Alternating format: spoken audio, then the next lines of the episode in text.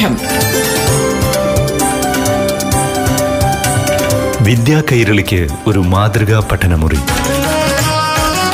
പാഠം.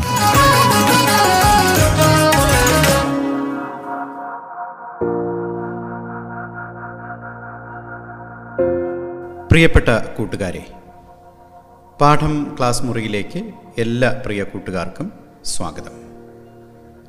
ഐക്യകേരളം രൂപപ്പെടുന്നതിന് മുൻപുള്ള തിരുവിതാംകൂറിന്റെ ചരിത്രത്തെക്കുറിച്ചും എട്ടുവീട്ടിൽ പിള്ളമാരുടെ ചരിത്രത്തെക്കുറിച്ചുമാണ് കഴിഞ്ഞ അധ്യായങ്ങളിൽ പ്രതിപാദിച്ചത്. ഇതിന്റെ തുടർച്ചയാണ് ഇന്നത്തെ പാഠം ക്ലാസ്സിലും ഉൾപ്പെടുത്തിയിരിക്കുന്നത്. എട്ടുവീട്ടിൽ പിള്ളമാരുടെ ചരിത്രം തുടരുകയാണ്. അധ്യാപകനും ചരിത്രകാരനുമായ ശ്രീ വെള്ളനാട് രാമചന്ദ്രനാണ് കൂട്ടുകാർക്കൊപ്പം ഉള്ളത്.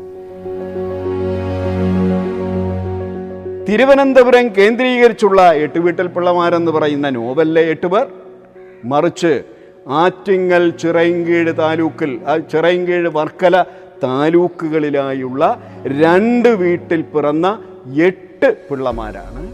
യഥാർത്ഥത്തിൽ ക്രൂശിലേറ്റപ്പെടുന്ന എട്ട് വീട്ടിൽ പിള്ളമാർ.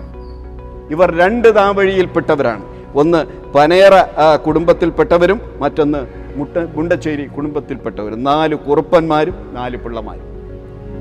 കുറുപ്പന്മാർ എന്ന് പറയുന്നത് ഈ നാല് കുറുപ്പന്മാരും കളരികൾ നടത്തിയവരാണ്. കളരി കുറുപ്പന്മാരാവാം. ഒരു രാജ്യത്തിന് അന്ന് ഒരു രാജ്യത്തിന് സ്വന്തമായി പട്ടാളമൊന്നുമില്ല. ബാഹ്യ ആക്രമണങ്ങളെ ചുരക്കുന്നതിന് വേണ്ടി കളരി കുറുപ്പന്മാരെ വിളിച്ച് വരുത്തുകയും ഈ കളരി കുറുപ്പന്മാരുടെ നേതൃത്വത്തിൽ പരിശീലനം സിദ്ധിച്ച ആളുകളെ യുദ്ധത്തിന് അയക്കുകയുമായിരുന്നു അന്നത്തെ പതിവ്. അങ്ങനെയുള്ള നാല് കുറുപ്പന്മാരാണ് നമുക്ക് ഈ പറഞ്ഞ എട്ട് വീട്ടിൽ പിള്ളമാരിൽ നാല് കുറുപ്പന്മാരാണ്. ബാക്കി നാല് പിള്ളമാരും അവിടുത്തെ കരംപിരിവുകാരും ക്രമസമാധാനം പാലിക്കുന്നവർ ഈ എട്ട് പേരും ഇന്നത്തെ പഴയ ചിറയൻകീഴ് താലൂക്കിൽപ്പെട്ടവരാണ്. ഇന്നത്തെ വർക്കലയും വർക്കലയും കീഴും അടങ്ങുന്ന താലൂക്കിൽപ്പെട്ട ആളുകൾ. ഈ കുടുംബത്തിലെ പിന്മുറക്കാരെ ഇന്നും നമുക്ക് ഈ പ്രദേശങ്ങളിൽ കാണാമെന്നുള്ളതും ശ്രദ്ധേയമാണ്. ഇവരെ എന്തിനാണ് ക്രൂശിലേറ്റിയത്? ഇവർ ക്രൂശിലേറ്റപ്പെടാനുള്ള കാരണം എന്താണ് അതുകൂടി പരാമർശിച്ചാലേ ഈ ചരിത്രം പൂർണമാവുകയും. മാർത്താണ്ഡവർമ്മ തെക്ക് നിന്ന് വടക്കോട്ട് പടയോട്ടം നടത്തി ഒരു ഐക്യ കേരളം അതായത് പരശുരാമസൃഷ്ടമായ കേരളം സൃഷ്ടിക്കാവുന്ന ഉദ്ദേശത്തോടു കൂടിയുള്ള പടയോട്ടത്തിനിടയ്ക്ക് അദ്ദേഹം ആക്രമിച്ച് കീഴടക്കിയ ഒരു ദേശവഴിയായിരുന്നു ആറ്റിങ്ങൽ.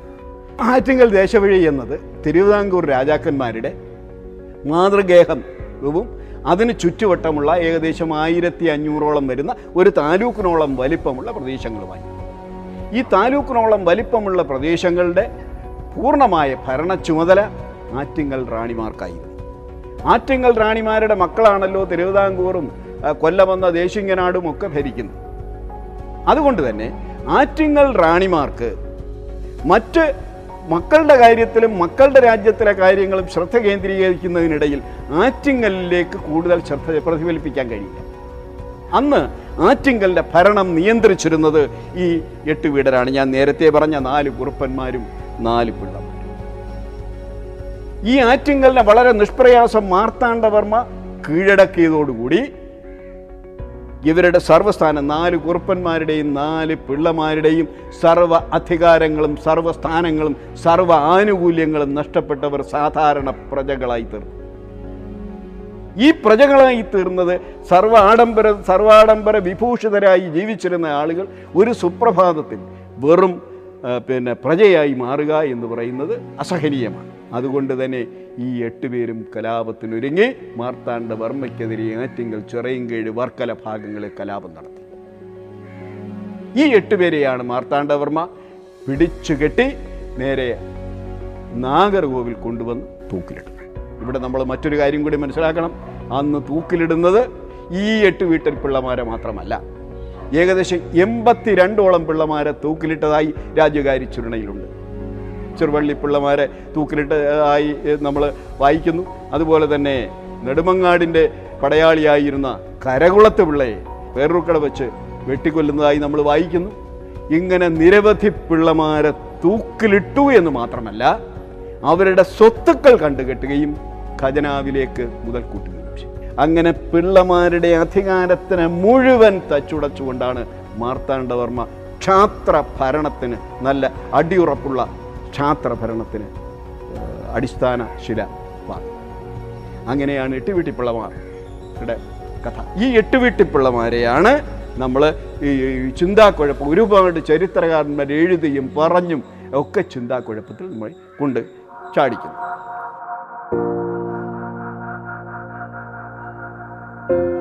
എട്ടുവീട്ടിൽ പിള്ളമാരുടെ അവസാന കാലം എങ്ങനെയായിരുന്നു? എവിടെയാണ് അവരെ തൂക്കിലേറ്റിയത്? ഇനി അതേക്കുറിച്ച് കേൾക്കാം. ആയിരത്തി എഴുന്നൂറ്റി മുപ്പത്തിയേഴ് അതായത് കൊല്ലവർഷം തൊള്ളായിരത്തി പന്ത്രണ്ടിലാണ് നാഗർകോവിൽ വെച്ച് ഈ പിള്ളമാരെ കഴിവിലേറ്റുന്നത്. വീട്ടിൽ പിള്ളമാരെയും മറ്റു പിള്ളമാരെയും കഴിവിലേറ്റുന്നതും അവരുടെ വസ്തുവകൾ കണ്ടെത്തുന്നതും അവരുടെ സ്ത്രീകളെയും പിന്നെ കുട്ടികളെയും ഒക്കെ വിലയ്ക്ക് വിറ്റ് ഖജനാവിലേക്ക് മുതൽക്കൂട്ടുന്നു ഇത് കഴിഞ്ഞതിന് ശേഷം ഈ എട്ട് വീട്ടിൽ പിള്ളമാരെ കൊന്നതിന് ശേഷം മാർത്താണ്ഡവർമ്മയ്ക്ക് ഉറക്കം നഷ്ടം. അദ്ദേഹത്തിന് മനസ്സിനകത്തൊരു ഭീതി ഉണ്ടായി.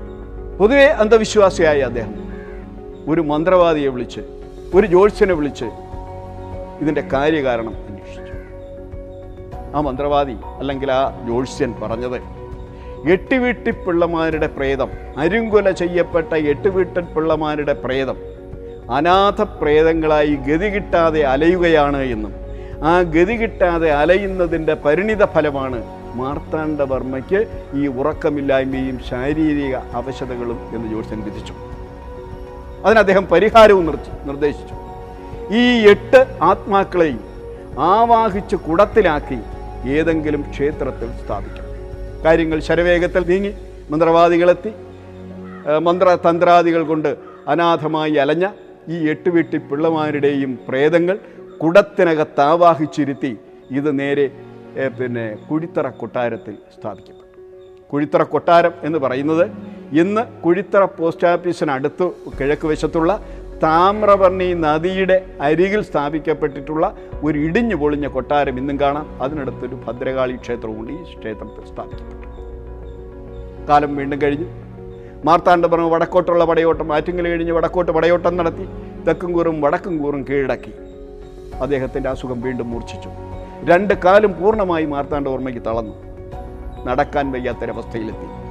അന്ന് കുമാരനെല്ലൂർ നമ്പൂതിരിമാരെ ഭദ്രകാളി ഉപാസകരായ കുമാരനെല്ലൂർ നമ്പൂതിരിമാരെ വീണ്ടും വിളിച്ചു വരുത്തി പ്രശ്നം വയ്പ്പിച്ചു. പ്രശ്നം വയ്പ്പിച്ചത് തെളിഞ്ഞത് ഈ എട്ട് വീട്ടിൽ പിള്ളമാരുടെ ആത്മാക്കൾ കുടത്തിനകത്ത് അടയ്ക്കപ്പെട്ടു എങ്കിലും അദ്ദേഹത്തിന്റെ ആത്മാക്കൾ ഇവിടെ ചുറ്റി നടക്കുന്നുണ്ട് എന്നും അത് മാർത്താണ്ഡവർമ്മയ്ക്ക് ഭാവിയിൽ ഇനിയും വലിയ ദോഷങ്ങളിലേക്ക് നയിക്കുമെന്നും പ്രവചനമുണ്ടായി അതിനൊരു അതിന് പരിഹാരം ഇതാണ്.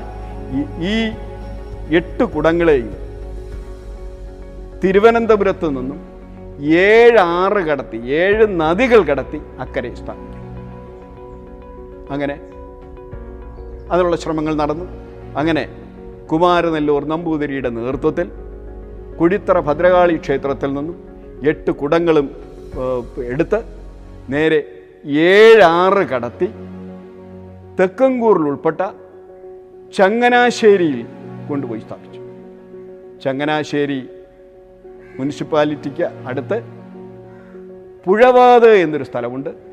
ഈ പുഴവാതിൽ ഒരു ക്ഷേത്രമുണ്ട്. വേട്ടടിക്കാവ് ശാസ്താക്ഷേത്രം.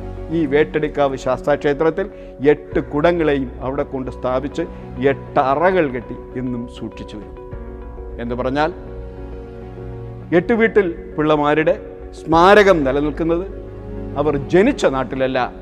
അതിൽ നിന്നും വളരെ അകലെ പഴയ മറ്റൊരു നാട്ടു രാജ്യത്തിലാണ് നിലനിൽക്കുന്നത് എന്നുകൂടി നമ്മൾ അറിയേണ്ടത് ഇന്ന് ഈ വേട്ടടിക്കാവ് പുരാവസ്തുവിന്റെ കീഴിലാണ്. അവിടെ ഇന്ന് ഭംഗിയായി സംരക്ഷിക്കപ്പെട്ട് വരുന്നു. ഈ എട്ട് വീട്ടിപ്പിള്ളമാരുടെ കുടങ്ങളിലും അവരുടെ ആത്മാക്കളെ അടച്ച എട്ടറകളും ഇന്നും ആർക്കും ചെന്ന് ദർശിക്കാവുന്നതാണ്. അപ്പോൾ ഈ എട്ട് വീട്ടിപ്പിള്ളമാർ കുറിച്ചുള്ള മിത്തുകൾ കഥകൾ ഒക്കെ ഏറെക്കുറെ ഒട്ടുമുക്കാലും ഒരുപക്ഷെ തൊണ്ണൂറ് ശതമാനവും തെറ്റാണ് എന്നും രേഖകളെ ആസ്പദമാക്കി നമ്മൾ മതിലകൻ രേഖകൾ കൃത്യമായി പഠിച്ചാൽ നമ്മൾ കേട്ടും കണ്ടും അറിഞ്ഞും വരുന്ന എട്ട് വീട്ടി പിള്ളമാരല്ല. യഥാർത്ഥ പിള്ളമാരെന്നും ആ എട്ട് വീട്ടി പിള്ളമാർ ചിറയിൻകീഴ് വർക്കല താലൂക്കുകളിൽപ്പെട്ട മാടമ്പിമാരായിരുന്നു എന്നും അവരുടെ അവസാനം ഇത്ര ദാരുണമായിരുന്നു എന്നും നമുക്ക് വരികൾക്കിടയിലൂടെ മനസ്സിലാക്കാൻ പറ്റും. ഇത്രയും കാര്യങ്ങൾ ഈ രേഖാസ്പദമായ കാര്യങ്ങളാണ് ഞാൻ നിങ്ങളുടെ മുമ്പിൽ അവതരിപ്പിച്ചത്. ഇതിന് കൂടുതൽ വായനകളും പഠനങ്ങളും ഇതിന്റെ ശ്രോതാക്കളുടെ ഭാഗത്തു നിന്ന് ഉണ്ടാകേണ്ടതുണ്ട് എന്ന് ഞാൻ കരുതുന്നു.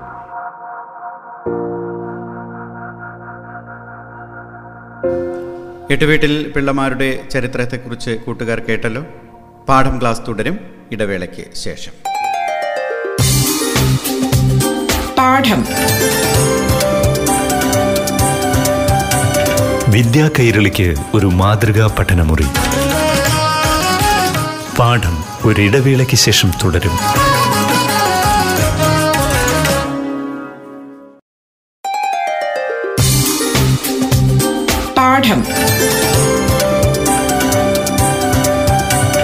വിദ്യാ കൈരളിക്ക് ഒരു മാതൃകാ പഠനമുറി.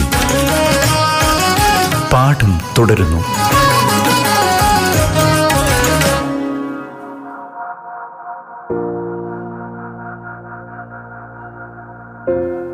പാഠം ക്ലാസ് തുടരുകയാണ്. എട്ടുവീട്ടിൽ പിള്ളമാരുടെയും തിരുവിതാംകൂറിന്റെയും ചരിത്രത്തെക്കുറിച്ചാണ് ഇതുവരെ പരാമർശിച്ചത്. ഇനി നമ്മുടെ കേരളത്തിന്റെ തലസ്ഥാന നഗരമായ തിരുവനന്തപുരത്തിന് ആ പേര് എങ്ങനെ വന്നു ചേർന്നു എന്ന് നോക്കാം. കൂട്ടുകാർക്കൊപ്പം ഇന്ന് അറിവുകൾ പങ്കുവയ്ക്കാനായുള്ളത് ചരിത്രകാരനും എഴുത്തുകാരനുമായ വെള്ളനാട് രാമചന്ദ്രൻ. തിരുവനന്തപുരം കേരളത്തിന്റെ തലസ്ഥാന നഗരി ഒരു പൗരാണിക നഗരി വേണമെങ്കിൽ ഒരു ക്ഷേത്ര നഗരി എന്നും പറയാം. തിരു അനന്തപുരം മൂന്ന് പദങ്ങളാണ് അതിനകത്ത് ഉൾപ്പെട്ടിട്ടുള്ളത്. തിരു എന്നാൽ ശ്രീ എന്നതിന്റെ തദ്ഭവമാണ് അനന്തനന്തമില്ലാത്തവൻ അനന്തശായിയായ പത്മനാഭൻ കിടക്കുന്ന അഞ്ചു തലയുള്ള സർപ്പത്തിന്റെ പേരിൽ നിന്ന് അനന്തൻ രൂപപ്പെട്ടു. ആ അനന്തന്റെ പുരിയാണ് അഥവാ നഗരമാണ് തിരുവനന്തപുരം എന്ന് നമുക്ക് സാമാന്യേന അർത്ഥം പറയാം. എന്നാൽ പതിനൊന്നാം നൂറ്റാണ്ടിൽ എഴുതിയ കിളിമാനൂർ പട്ടയം പതിനൊന്നാം നൂറ്റാണ്ടിൽ നിന്നേക്ക് ഏകദേശം ആയിരം കൊല്ലങ്ങൾക്ക് മുമ്പ് എഴുതിയതാണ് കിളിമാനൂർ പട്ടയം. കിളിമാനൂരുള്ള ഒരു ക്ഷേത്രത്തിലേക്ക് കുറേ അധികം വസ്തുക്കൾ ദേവദാനമായി കൊടുക്കുന്ന ഒരു പട്ടയമാണ്. അതാണ് കിളിമാനൂർ പട്ടയം. അതിനകത്ത് തിരുവനന്തപുരം കടന്നു വരുന്നുണ്ട്. പക്ഷേ തിരുവനന്തപുരം എന്നല്ല പേര് തിരുവാനന്തപുരം എന്നാണ്. തിരു ആനന്ദപുരം എന്ന് വ്യക്തമായി തന്നെ നാലോ അഞ്ചോ സ്ഥലത്തത് ആവർത്തിക്കപ്പെടുന്നു. അപ്പോൾ അതുകൊണ്ട് സ്വാഭാവികമായി തെറ്റുപറ്റിയതല്ല അന്നത്തെ പേര് തിരു ആനന്ദപുരം എന്നാണ്. തിരു അനന്തപുരവും തിരു ആനന്ദപുരവും തമ്മിൽ ഒരു ദീർഘത്തിന്റെ വ്യത്യാസം മാത്രമേ ഉള്ളൂ എന്നും നമുക്ക് തോന്നാമെങ്കിലും അർത്ഥ വ്യത്യാസം വളരെ വലുതാണ്. അനന്തൻ ഞാൻ നേരത്തെ പറഞ്ഞു അന്തമില്ലാത്തവരാണ്. ആനന്ദൻ. തിരുവാനന്തപുരത്തിലെ ആനന്ദൻ. അതിന് നിരവധി അർത്ഥങ്ങളുണ്ട്. ഒന്ന് ശിവൻ എന്നർത്ഥമുണ്ട്. ആനന്ദനെ ശിവനെ ആനന്ദൻ എന്ന് പേരുണ്ട്. അതുപോലെ തന്നെ ജൈന ഭിക്ഷുക്കളെയും ബുദ്ധ ഭിക്ഷുക്കളെയും ആനന്ദൻ എന്ന പദം കൊണ്ട് വ്യവഹരിക്കാറുമുണ്ട്. അപ്പോൾ അതുകൊണ്ട് തന്നെ ശിവസങ്കല്പത്തിൽ നിന്നോ അതല്ലെങ്കിൽ പൗരാണികമായ കാലത്ത് ഇത് ജൈന മതത്തിന്റെയോ പിന്നെ ബുദ്ധമതത്തിന്റെയോ ആസ്ഥാന പട്ടണമായിരുന്നു എന്നുള്ള ധാരണയിലും ഈ തിരുവാനന്തപുരം രൂപം കൊള്ളാം. നമുക്കിതിൽ ഓരോന്നായി പരിശോധിക്കാം. ആനന്ദൻ എന്ന പദത്തിന് ശിവൻ എന്നുകൂടി അർത്ഥമുണ്ട് എന്ന് ഞാൻ നേരത്തെ പറഞ്ഞു. പത്മനാഭസ്വാമി ക്ഷേത്രം അനന്തശായിയായ പത്മനാഭന്റേതാണ് വിഷ്ണുവിന്റേതാണ്. അവിടെ ശിവ സങ്കല്പം തീരെയില്ല എന്ന് തന്നെ പറയും. എന്നാൽ പത്മനാഭസ്വാമി ക്ഷേത്രത്തിന്റെ പടിഞ്ഞാറേ നടയിൽ നിന്ന് ഏകദേശം ഒരു നൂറ് മീറ്റർ മാറി അതിപൗരാണികമായൊരു ക്ഷേത്രം നമുക്ക് കാണാൻ പറ്റും. അതിന്റെ പേര് മിത്രാനന്തപുരം ക്ഷേത്രമെന്നാണ്. പത്മനാഭസ്വാമി ക്ഷേത്രത്തിലെ ഉന്നത പുരോഹിതനായ അല്ലെങ്കിൽ പൗരോഹിത്യത്തിൽ ഉന്ന ഔന്നത്യം വഹിക്കുന്ന പുഷ്പാഞ്ജലി സ്വാമിയാരുടെ ആസ്ഥാനം ഈ മിത്രാനന്തപുരം ക്ഷേത്രത്തിനകത്താണ്. സമതലത്തിൽ നിന്ന് കുറച്ച് താഴ്ന്നാണ് ആ ക്ഷേത്രം ഇരിക്കുന്നത്. ഈ ക്ഷേത്രത്തിൽ ത്രിമൂർത്തി പ്രതിഷ്ഠയാണുള്ളത്. ബ്രഹ്മ വിഷ്ണു മഹേശ്വരന്മാരെ പ്രതിഷ്ഠിച്ചിട്ടുണ്ട്.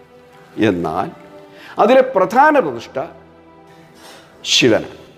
അപ്പോൾ പ്രധാന പ്രതിഷ്ഠ ശിവനായിരിക്കുകയും പത്മനാഭസ്വാമി ക്ഷേത്രത്തിലെ പ്രധാന പുരോഹിതന്റെ ആസ്ഥാനമായിരിക്കുകയും ചെയ്യുന്ന മിത്രാനന്തപുരത്തിൽ നിന്നായിരിക്കുമോ തിരുവാനന്തപുരം രൂപം കൊള്ളത് ആ സാധ്യത നമുക്ക് തള്ളിക്കളയാൻ കഴിയില്ല. അങ്ങനെയെങ്കിൽ പത്മനാഭസ്വാമി ക്ഷേത്രം പരിഷ്കരിച്ച് അതിന്റെ ഔന്നത്യത്തിലേക്ക് എത്തുന്നതിന് മുമ്പ് തന്നെ ഒരുപക്ഷെ പട്ടണത്തിലെ ഏറ്റവും പ്രസിദ്ധമായ ക്ഷേത്രം മിത്രാനന്തപുരം ക്ഷേത്രമായിരുന്നിരിക്കാം. ഏതാണ്ട് പത്ത് പതിനൊന്നാം നൂറ്റാണ്ടുകളിലെ മിത്രാനന്തപുരം പട്ടയത്തിൽ നെടുമങ്ങാട് കടന്നു വരുന്നുണ്ട്. അപ്പോൾ അതിനർത്ഥം നെടുമങ്ങാട് അടക്കമുള്ള പ്രദേശങ്ങളിലെ ഭൂമിയും അവിടുത്തെ കാർഷിക ഉൽപ്പന്നങ്ങളും മിത്രാനന്തപുരം ക്ഷേത്രത്തിലേക്ക് പത്ത് പതിനൊന്ന് നൂറ്റാണ്ടുകളിൽ എത്തിച്ചിരുന്നു എന്നാണ് എത്തിയിരുന്നു എന്നാണ് തെളിയിക്കുന്നത്. ഇതേ പതിനൊന്നാം നൂറ്റാണ്ടിൽ എഴുതിയ മറ്റൊരു പട്ടയത്തിനെ കുറിച്ചാണ് ഞാൻ നേരത്തെ പറഞ്ഞ കിളിമാനൂർ പട്ടയം. അതിനകത്ത് തിരുവാനന്തപുരമാണ്. അങ്ങനെയെങ്കിൽ പത്മനാഭസ്വാമി ക്ഷേത്രത്തിന്റെ അനന്തശായിയായ പത്മനാഭനിൽ നിന്നല്ല മറിച്ച് മുത്രാനന്ദപുരം ക്ഷേത്രത്തിലെ ശിവനിൽ ശിവൻ എന്ന ആനന്ദനിൽ നിന്നാവണം തിരുവാനന്തപുരം രൂപം കൊണ്ടതും പിന്നെ അത് മുഴവഴക്കത്തിൽ തിരുവനന്തപുരമായി തീർന്നതും എന്ന് സാമാന്യേന നമുക്ക് വിചാരിക്കാവുന്ന. എന്നാൽ ഇതിന് മറ്റു വ്യാഖ്യാനങ്ങളും ലഭ്യമാണ്. ഒന്ന് ഈ പത്മനാഭസ്വാമി ക്ഷേത്രത്തിൽ തിരുവാനന്ദൻ അതിലെ ആനന്ദൻ തിരുവനന്ത തിരുവാനന്തപുരത്തിലെ ആനന്ദൻ.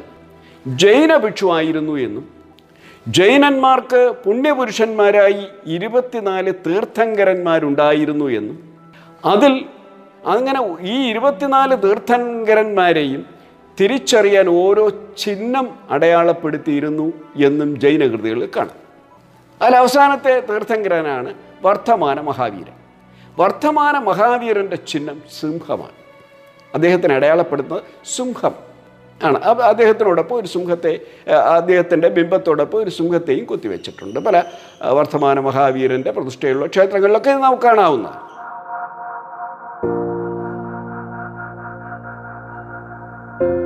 കേരളത്തിന്റെ തലസ്ഥാന നഗരമായ തിരുവനന്തപുരത്തിന് ആ പേര് എങ്ങനെ വന്നു ചേർന്നു എന്നതിനെക്കുറിച്ചാണ് ചരിത്രകാരനും എഴുത്തുകാരനുമായ ശ്രീ വെള്ളനാട് രാമചന്ദ്രൻ സംസാരിക്കുന്നത് ഈ സംഭാഷണം തുടരും അടുത്ത അധ്യായത്തിൽ. ഇന്ന് പാഠം ക്ലാസ് ഇവിടെ പൂർണമാകുന്നു. നമസ്കാരം. പാഠം. വിദ്യാ കൈരളിക്ക് ഒരു മാതൃകാ പഠനമുറി. പാഠം